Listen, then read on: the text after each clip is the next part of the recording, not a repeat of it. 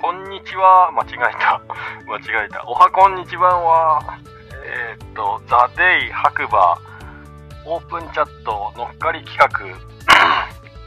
本日も始まりますしかも今日はなんとライブでやってみたいと思いますあの基本的にはですねどんな内容かっていうとえー、っとモンスタークリフのね佐藤くんが主催している LINE のいやちょっとすいません声がおかしいですね失礼 LINE のねオープンチャットのザ・デイ白馬というところにね、いつもね、ニュースを上げてくれているんですけれども、それをね、読むだけっていうね、まあ本当に単純な、えー、番組になっております。それをね、いつもね、録音してやってたんですけども、今日は、ちょっとね、あれですよ。ライブでやってみようかなと思って、ちょっといろいろ実験的な ことをやっております。えっ、ー、と、まず、ライブなので、音の調整を自分でやらなきゃいけないとかね、いろいろね、あるんですよ。で、もしね、佐藤くんがこれね、聞きに来てくれたら、ね、すぐ招待しちゃいますから。はい。ということで、えっ、ー、と、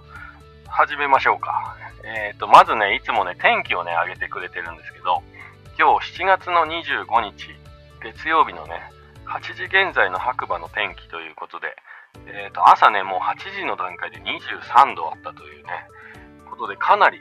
暑い朝のスタートだったようです。僕ね、ちょっと寝てて起きたら10時だったんですけど、その段階ではもうかなり暑かったです。はい。なので、一回起きてトイレ行って、窓全部開けて、もう一回寝ました。はい、ちょっとね、今ね、体調不良なんで、で、ベッドの上でダラダラとしてたんですけど、結果的に、まあ、一日中ずっと天気良かったですね。今もね、だから窓はずっと開けっぱなしで。で、日中、あの、気晴らしというか、太陽光を浴びで、金を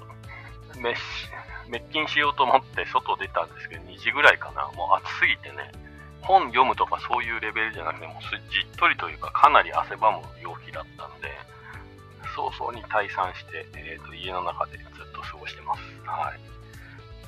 で、今日がね、あのー、月曜日ということで、いつもね、佐藤くんがスタンド FM でやっているファンキー898っていうね、ラジオ番組がね、えー、公開されるということで、今日のテーマは、村ガチャで何をしたいのかと回してつながる旅へということで、え、ー、と、これね、またリンク貼っときますんで、皆さんもし興味があれば、はい、村ガチャというのをね、えー、これから企画してるようなので、ぜひぜひ興味がある方は、あの、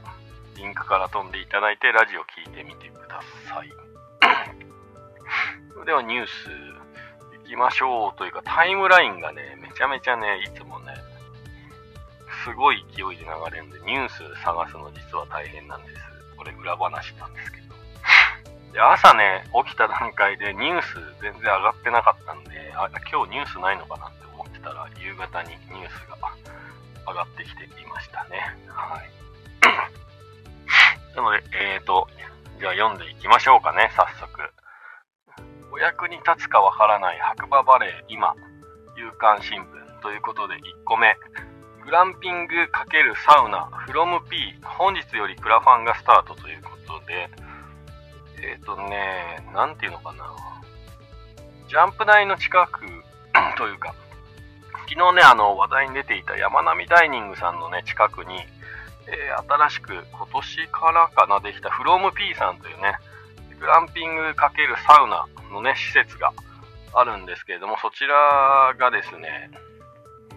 えっ、ー、と、クラウドファンディングを始めたということで、えっ、ー、と、記事が出ています。もう今ね、結構集まってますね。えーと、目標金額が10万円に対してもうすでに25万9277円ということで259%達成してますね。あと37日あるんですけど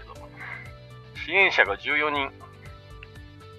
すごい勢いで集まってもう成功してますね、これは。あとはどれぐらい集まるかっていうところですかね。さすが話題になるときありますね。えっ、ー、と、ここにあるのが、水深2メートルの水風呂、醤油だる×水風呂ということで、醤油だるを使って水風呂を作りたいっていう企画みたいです。で、白馬村で究極の整う体験をということで書いてありますが、どんな感じなんですかね。もう写真を見る限りでももうほんとね、いい施設なんですよ、これが。めちゃめちゃ。実は僕も行ってみたいんですけど、近いんでね、時間があれば、サウナ好きなんで行ってみたいと思います。で、この、まあ、記事読みますね。グランピング×サウナ併設施設の FromP は3月1日に長野県白馬村にオープンしました。今回のプロジェクトでは、明治時代から続く大門っていうのかな？大門醤油様の醤油だるを水風呂として導入し、祖父から熱い思いで引き継いだ会社で白馬村全体に活気を取り戻したいと考えています。はい。すごいですね。ね、やってる方がね、結構ね、若い方なんですよ、まだまだね。はい。いや、でもほんとすごい。このもね、あのー、いや、うまく進めちゃうのはもうね、こう説明できないんですけど、とにかくでも水深2メーターある水風呂ってすごいですよね。で、ここにね、なぜ醤油だるを導入するのかっていう結構、ちょっと一番気になる記事が、というか、ところがありますので読んでみます。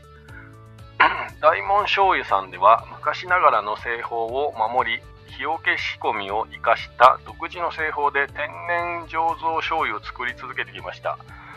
農薬を使わない大豆や小麦を醤油だるに入れ、約2年間熟成させ醤油を作ります。4代目蔵主である大門奈良子さん、奈良子さんでいいのかな？女性醸造家として30年以上醤油を作り続けてきました。しかし時代とともに醤油の生産量が激小。醤油だるの大きさもだんだんと小さくなっていき、約100年余り使われ使われてきた醤油だるは現在は使用されることなく倉庫に眠ったままでした直径1.7メーター高さ2メーターにも及ぶ醤油だるは使用されることもなく壊される運命を待つのみ。一つの役割を終えた醤油だれを見た時ふと祖父から P ボーを引き継いだ時のことを思い出しました。あの P ボーというのはですねあの from P さんのねもともとのあの宿の名前ですね。はい。本当に直感としか言えないのですが、ここで醤油だるの使い道を絶やしてはいけないと感じたのです。気づけば蔵主の大門さんに醤油だれを引き取り、サウナ施設で水風呂として活用していきたいとお声かけしていましたということで、すごいですね、これ。はい。で、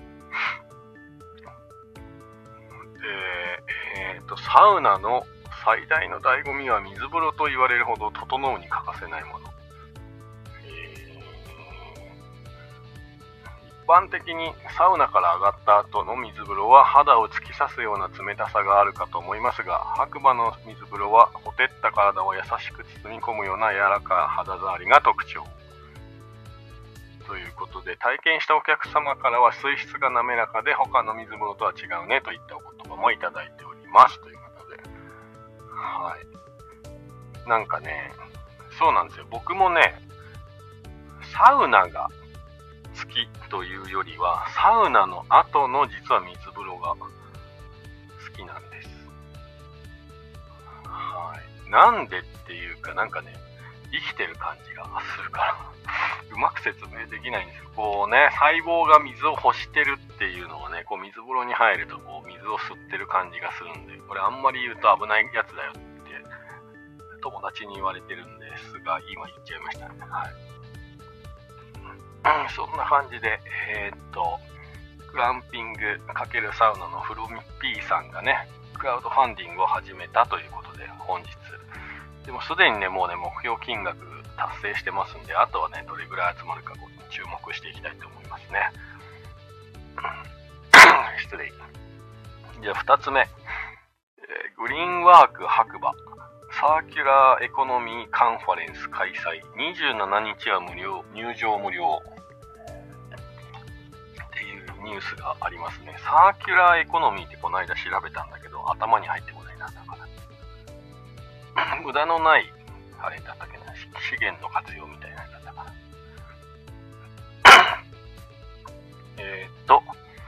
国内最大級のサーキュラーエコノミーカンファレンス、グリーンワーク白馬ボリューム4開催決定。で、本プログラムの初日、7月27日水曜日だって書いてありますね。のカンファレンスをリアル会場にて一般開放することが決定しました。一般社団法人白馬村観光局って書いてあります。えー、っと、えー、っと、これは、どこの記事を読めばいいのかがちょっとわかりませんね、これ。えー、ここ読みますか、じゃあ。自然の恵みと共に生きる白馬村では、近年大きな変化が起きています。その一つが気候変動による雪不足問題です。この危機的状況を受け、2019年9月20日、グローバル気候マーチを地元高校生が企画。さらにそれを受けて白馬村が2019年12月に白馬村気候非常事態宣言を発令しました。このような経緯を経て、白馬村ではこの気候変動に立ち向かうためにサーキュラーエコノミーを取り入れたサスティナブルなマウンテンリゾートの実現に取り組んでいきます。まあ、持続可能なっていうことですね。はい、その実現のための取り組みとしてサーキュラーエコノミーの白馬村で実装を目指すグリーンワーク白馬プロジェクトをスタート。これまで3回にわたり村内事業者と村外事業者が共にサーキュラーエコノミーについて学ぶ実践的なセミナーワークショップを開催してまいりました。なお、どこだ？え、間違えた、なおじゃない。また、本プロジェクトの一環としてサスティナブルなマウンテンリゾートを次世代に残していくための方針と未来のライフスタイルを描いた白馬サーキュラービジョンを策定しました。そうなんで、そのね、えー、っと、が7月の27日から29日までね、なれそうなんですが、その27日分が無料で開放されるっていうことですかね。で、会場が白馬村ウィング21って書いてありますね。一般参加可能ですって書いてあります。えっ、と、時間が13時開演で18時終了予定って書いてありますね。先着400名、入場無料。ご参加希望の方はこちらのフォームよりお申し込みくださいということで、はい、書いてあります。あの、興味がある方は、これ何で検索すれば出てくるのかな？あ、間違えた。グリーンワーク白馬サーキュラーエコノミーカンファレンスで検索していただければ出てくるのかなと思います。それか、この記事をそのまま貼り付ければいいのかな、毎日。そしたらね、これ読んでるやつね、そのまま見れますもんね。うんうん。いやー、でも雪不足って言ってるんですけど、今年というか、この間のね、冬シーズンは雪が降りすぎて、もうギリギリの精神状態でした、実は。まあ、止んでからはね、全然降らなかったですけど、あと1週間ぐらい降り続いてたらちょっと精神的にしんどかったですね。本当に雪多かったんです、今年の冬は。はい。今年というかね、毎シーズンですね。で、今回も雨がね、実は少ないので、雪が多いんじゃないかって言われてます。さて、まあ冬になったらわかるんですけれども、こうな、去年ぐらい降ったらちょっと厳しいな体力的にって思っている。49歳ですさて3つ目。白馬岩岳従来のスキー場モデルから脱却へ。どういうこと？いやあのねいつもね下調べとか一切しないんでその時にね初めてこうニュース開いて読むっていう感じなんで行き当たりばったりなんで実はすいません。えっ、ー、と、JNETS21、経営課題を解決する羅針盤というところの記事ですかね。コロナ禍で頑張る中小企業ということで、えーと、取り上げられてるみたいです。従来のスキー場モデルから脱却、通年で集客できるマウンテンリゾート地へ進化。株式会社岩竹リゾート、長野県白馬村。うん、いつもこの社長の和田さんの写真が凛々しいですね。はい。まあ、コロナ禍でどんな影響を受けましたかということで、まあ、結構ね、これぐらい減ってましたよ、みたいな感じで、で、どのような対策を講じましたかっていうことでね、まあ、ブランコ作ったりとか、まあ、マウンテンバイクコースとかね、あとはゴンドラ内のアクリル板設置などなど、あとは、なんだろう、これ。まあ、アクティビティ、マウンテンカートとかね、まあ、いろんなことを仕掛けてますね。はい。で、今後はどのようにしていく予定ですかっていうことで、世界水準のオールシーズンマウンテンリゾートのへの進化を合言葉として通年で楽しめるマウンテンリゾートへの進化を続けていきたいと。大自然に囲まれた白馬エリアは単にスキー場としてではなく、非日常性が味わえるリゾート地としてのポテンシャルが高い。特にリゾート地でゆったりと過ごしたゆったりとした過ごし方を好む外国人観光客からコロナ禍前から人気が高く、それだけに在日外国人の受け入れ再開の動向にも期待したいということでね、はい、書いてありますね。で、また、地域全体の活性化にもつなげていきたい。従来のように冬だけスキー客が訪れ、それ以外の時期は閑散としているという状態では、雇用は季節的なものにならざるを得ないし事業者は設備の新設更新といった投資にも消極的となり結果的に施設の老朽化が進んでしまう。一方通年で集客できるようになれば安定的な雇用が可能となり設備投資もしやすくなる。白馬岩岳マウンテンリゾートは地域の集客装置として通年で白馬エリアに人を呼び込むことで地域に活気を取り戻していきたいという。はい。まあ、実際にね、えっ、ー、と、岩竹が今ね、グリーンシーズンの白馬をね、牽引していると言ってもね、過言ではなくて、まあ、そのおかげもあって、まあ、今はね、スノーピーク、ランドステーション白馬、えっ、ー、と、パタゴニア、えー、ノースフェイス、モンベル、まあ、それなりにね、お店も増えてきて、で、グリーンシーズンもね、結構お客さんいると思います。それお店をやっている僕も肌感で、なんか年々このグリーンシーズンが良くなってきてるなっていうのをね、感じています。おかげさまで。で、もちろんね、グリーンシーズンの過ごし方で冬どういう風にしていくかっていうのも変わっていくし、まあ今ね、記事の中にも書いてあった通り、通年で雇用が埋めるっていうのは一番いいですよね。もともと僕もカフェと今コーヒースタンドにね、運営に携わってるんですけれども、雇用に関して言えばやっぱ1年を通してね、人を雇ってちゃんと仕事として成立させたいっていうのがあって、まあそれにね、即してるでもね、合ってるので、もうどんどんこうスキー場の経営者の方たちがグリーンシーズンの集客にね、えー、力を入れてってもらいたいですね。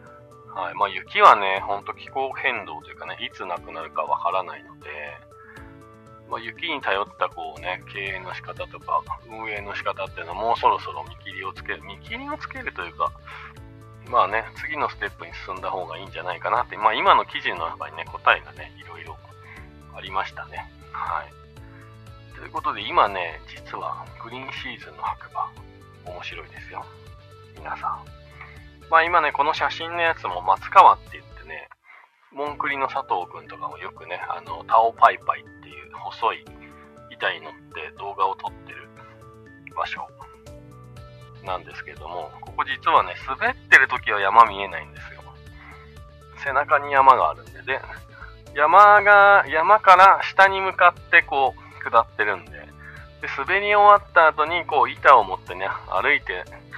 まあ、登んなきゃいけないんですけど、その時に、まあ、目の前に山がね、今この写真のような山が見えてるので、頑張って歩けるっていうのは確かにあります。い。や、でもこの季節、ね、この景色がね、目の前にあったらもう、それだけでいいんじゃないでしょうか。いや、そんなね、恵まれた環境にいるので、まあ、できればね、環境っていうのはね、守っていかなきゃいけないなと思うし、やっぱ村全体で取り組んでいっていただきたいなって思うんですけど、まだまだ、スキー場とかはね、企業さんはやってるんですけど、まあ、村がやってることってあんまり聞こえてこないし、見えてこないので、えっ、ー、と、行政にも期待したいと思います。ということで、いつもね、あの、このニュースですね、ザ・デイ白馬オープンチャットの中のニュースを読むというね、ニュースの時間ですよにしますか。なんかタイトルがね、なかなか決まらなくて、いつもこう、なんて言っていいのかわかんないんですよね。ザ・デイ白馬オープンチャットニュースを朝掘り。ニュースを朝掘り、朝掘りにします。うん、なんかいいタイトルだったら教えてください。ということで、いつもね、これ、録音したやつを公開設定して、まあ23時とか、そのぐらいに公開、えー、えー、っと、なんか、なんかオープンにしてるんですけど、公開設定とかしてるんです今日はね、ちょっとライブでやってみました。なので、ちょっとね、お聞き苦お聞き苦しい点もね、多々あったと思います。体調もちょっとあまり良くないので、まあその辺は多めに見ていただいて、プロではないということで、あの、ただの街のコーヒー屋さんなので、お許しを。ということで、今日は、この辺で終わらせていただきたいと思います。それでは皆さん、今日もいい日だということでまた次回お会いしましょう。おやすみなさい。